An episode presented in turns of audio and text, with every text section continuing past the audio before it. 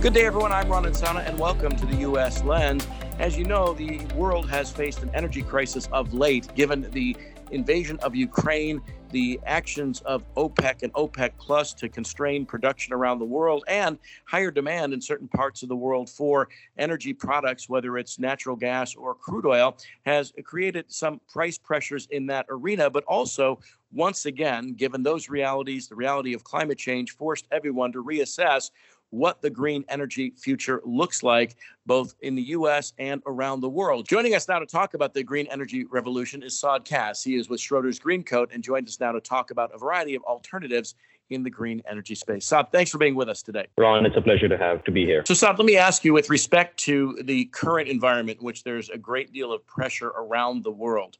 Uh, in the near term, for more conventional energy sources, whether it's in Europe because of Ukraine and the war going on there, or whether it's rising demand in other parts of the world. How do you navigate the short term considerations of energy needs today versus the longer term consideration of trying to have a greener and cleaner future? So, Ron, the shorter term, it's we're going to need everything in the energy mix. So, energy can be power can be produced from nuclear, gas, hydro, wind, solar, amongst other things. We're going to need pretty much everything that we can have at this point in time, given the constraints that we have on the supply side. In the longer term, there's going to be a transition towards more and more renewable energy, more and more carbon free energy. And that's where wind and solar really pop out. Uh, along with that, there's developments on the battery storage side that are common between electrification of the auto industry and the power grid that's going to benefit both industries. But in the short term, it's going to be LNG being exported to Europe from the US. It's going to be wind, solar, wherever you can find it. The attraction of wind and solar is that it sun shines mostly everywhere or the wind blows everywhere.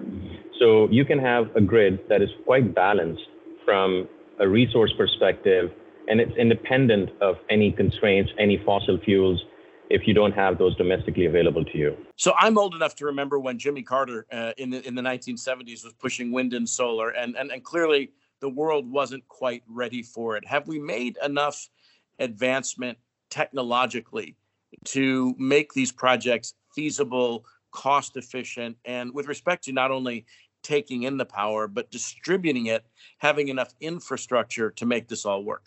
I would say we have come a long way in terms of the cost reductions that exist today in these technologies.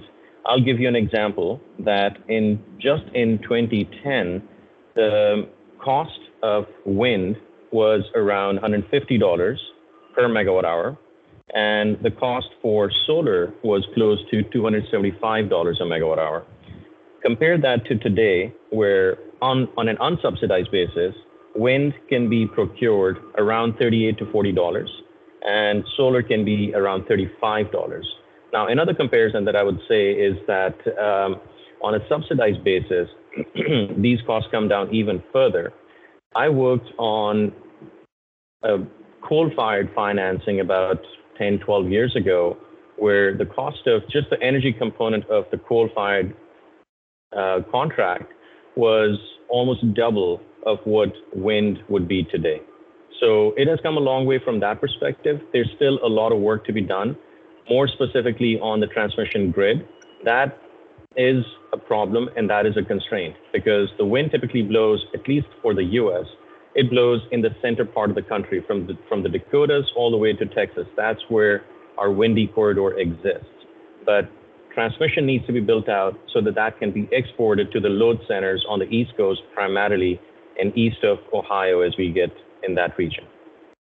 Yeah, it's interesting you bring that up because I know the late Boone Pickens had had attempted to, you know, capture that wind tunnel and, and was turned back when it came to siting and licensing the transmission wires and, and the facilities you need to move that energy around the country. Have we made, certainly in the US and elsewhere in the world, any progress on the ability to not just take in the energy, but to distribute it once it's collected? It's it is still more regional. So we've made progress, for example, to transport energy from places like Iowa and even South Dakota to Chicago, but it's not nationally connected. we do act quite individually as states at this point from a transmission perspective or the systems perspective. So, taking Texas as an example, the reason that Uri, Storm Uri, did so much damage in Texas in 2021, one reason for that was that Texas acts like an island when it comes to transmission capacity constraints. It doesn't connect itself to the other parts of the country, and that is what um, what caused one of the big um, uh, spikes in power. All right, so let's talk about the process of investing in, in, in wind and solar. Um, obviously, those establishments are called farms. Why do you invest in them now? And is what, what's the what's the thesis that one would make um, without talking about specific investments that you're making, but the thesis behind investing in a wind farm or a solar farm or both? So I would say that these assets are very long term in nature. We typically expect wind farms to survive, to exist through 30 plus years, and solar is going to be in the same range, possibly 40 years. But the other thing is that once these locations are purposed for a wind farm or a solar farm, most likely they're, they're going to remain that way through time. So this gives an opportunity to deploy at, in long-term assets and match long-term liabilities with long-term assets. So pension money, or uh, other long-term investments that can that, that need a home, wind and solar are a perfect match for that. The other component of that is that um, if managed properly, these investments can be fairly low risk in nature. They're not quite annuities, but they're, they're, they can be quite close to it if they're contractually managed well. They're also hit the box on check the box on ESG and impact investing. So they're front and center for from an ESG standpoint. And investors get to participate in the energy transition. This is the fuel of the future. Um, so on a multiple level, on multiple levels, these products, these investments make a lot of sense. So, what about the timing of putting dollars to work? Do you do it at the very beginning, or is there a better time in which uh, to place those dollars at, at, work in, in a wind farm or a solar farm uh, at the very beginning stages of the build out, or is there another point along the way where this might become more attractive with higher IRRs? So for development, it would be high risk, high reward. Primarily because development is like any other development, whether you consider real estate or other other areas, and that can take up to 10 years or possibly even more. It doesn't involve a whole lot of money because development will be traditionally 5% or less of a total cost of a wind or solar farm. And um, it is more private equity style reward. So you can get um, for 5% of the overall cost, you you're looking at possibly 20 plus percent IRRs.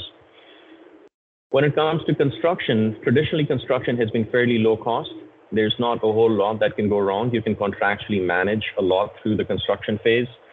Um, time frame involved for construction is traditionally six to 12 months. So it's not a, a long time like an LNG, which might take six, uh, three years or, or more for that. And until recently, when supply chain issues have kicked in, where you do have some risk of delays that can interfere with some contractual obligations, construction can be fairly straightforward.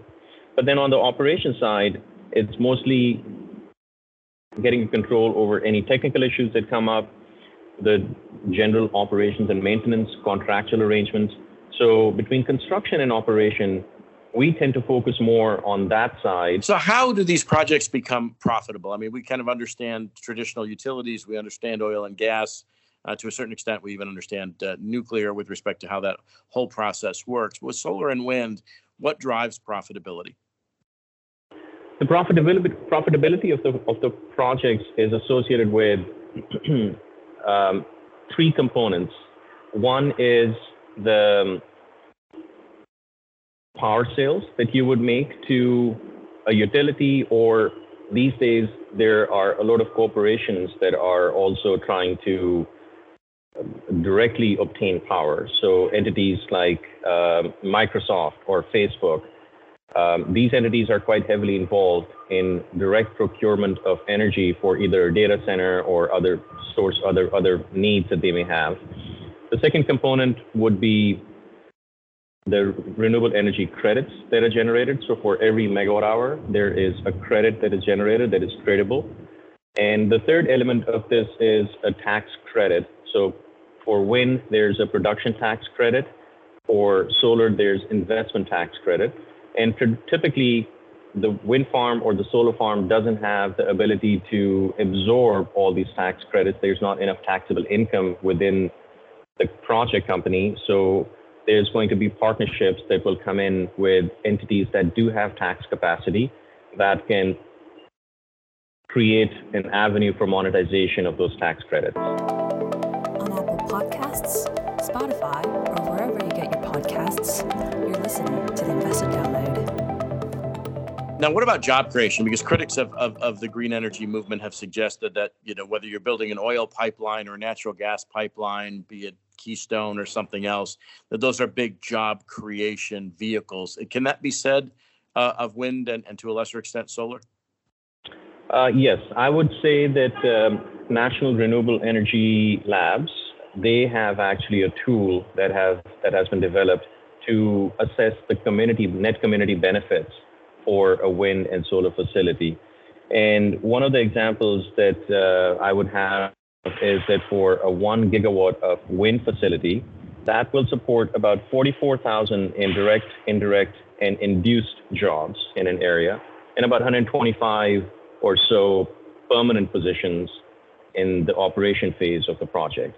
So these are quite substantial numbers that uh, that that the, the project support, uh, and that's not to mention all the community benefits that come from the wind and solar investment in rural USA, where typically these towns would benefit from property taxes, land leases that can go out and support local schools, hospitals, um, any infrastructure, road network, those kind of things that uh, the rural communities may need. Yeah, even though there's available space in those communities, I mean, you still get to a certain extent, particularly in the United States, a, a not in my backyard or NIMBY response to these some of the to some of those projects. How is that overcome? I think that there's quite a bit that um, is discussed, and there's a fear of the unknown that comes into play. What we see in our practice is that typically when the project is in the construction phase, there is quite a bit of discussion about what possibly the, the, the area will look like once the wind farm is built. Once the project is built, everything quiets down because people realize the net benefit of this, and it's not what they thought that it would be in terms of the concerns that they may have. There are true concerns such as environmental risk, that if there are birds or bats that might be in the area that uh, their habitat needs to be managed and some of them might be endangered, or there can be noise coming out of the wind turbines that might impact a local community, uh, or they can be shadow flicker such as such, such that that the if the sun is ricocheting off of a blade, it can be bothersome to somebody sitting out on his or her porch. So all of these issues can be quite well managed. The industry has come along quite a bit to address all of these issues and be a good, responsible citizen of that local community.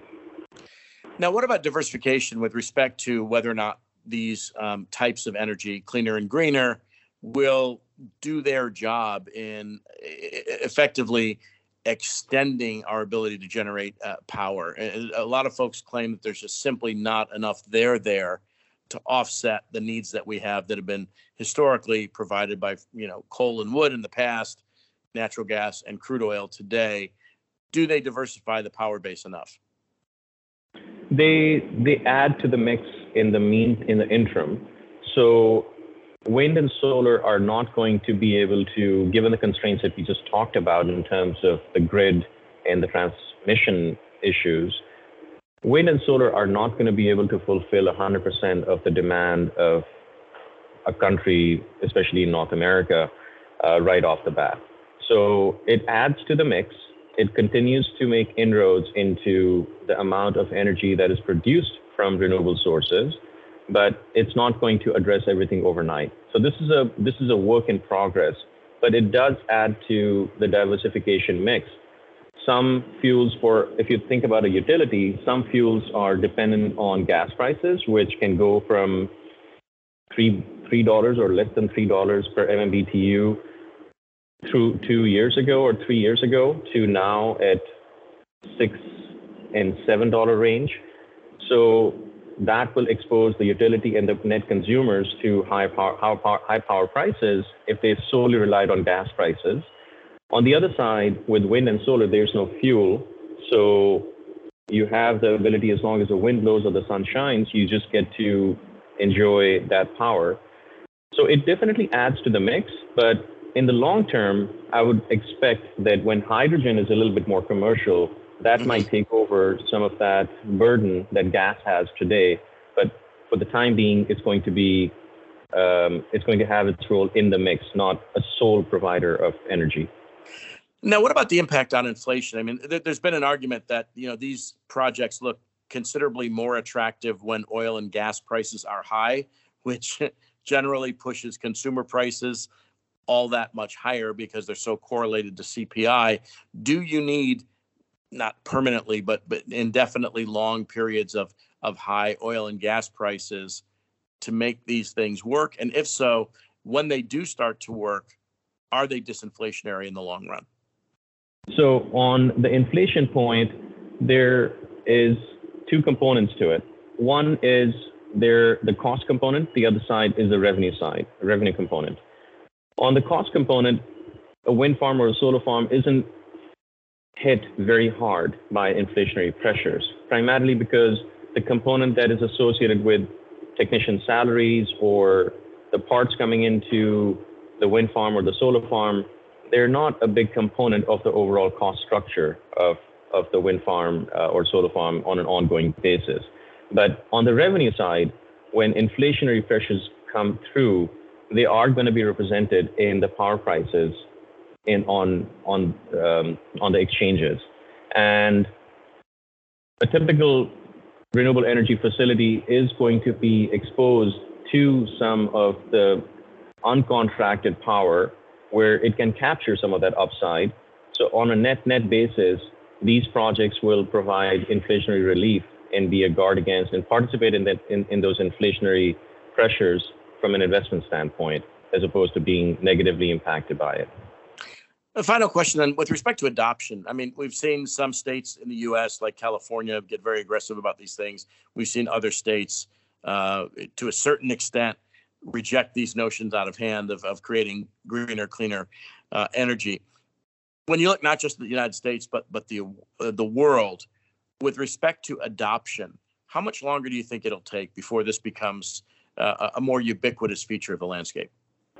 That is difficult to uh, to uh, to answer primarily because each individual country has its own agenda when it comes to renewable energy. And I would say that most of the world at this point has uh, embraced it wholeheartedly. You see that all the way from Japan to Europe to China to other places to Africa, everywhere, everywhere in the world, um, there's an acceptance and an excitement about renewable energy. In the US, because we act like 50 individual states when it comes to policy making, that's where things get a little bit more tricky.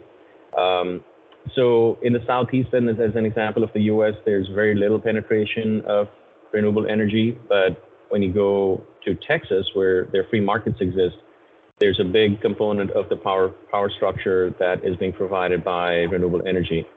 So it's a, it's an individual discussion that is had at pretty much every state level. And globally, though, renewable energy is here to stay, and it's going to continue to pick up steam as we can as we make progress. All right, Saad, a pleasure. Thanks for joining us. Appreciate your time today. Thank you very much. I appreciate your time as well. Qais from Schroders Greencoat. And I'm Ron Insana. Thanks for listening to the US Lens. We'll talk to you again soon. Well, that was the show. We very much hope you enjoyed it. If you want to find out more, check out our website, schroders.com forward slash the investor download. You can also get in contact with us about anything in the show or ideas for future shows at Schroders Podcast at schroders.com. Please remember to subscribe to us at Apple Podcasts, Spotify, Google, or wherever you get your podcasts. And don't forget to leave a review. We're now doing one show a week, which will be available every Thursday from 5 pm UK time. Thanks very much for listening, but above all, keep safe and go well. Cheers. The value of investments and the income from them may go down as well as up, and investors may not get back the amounts originally invested. Past performance is not a guide to future performance. The information is not an offer, solicitation, or recommendation of any funds, services, or products, or to adopt any investment strategy.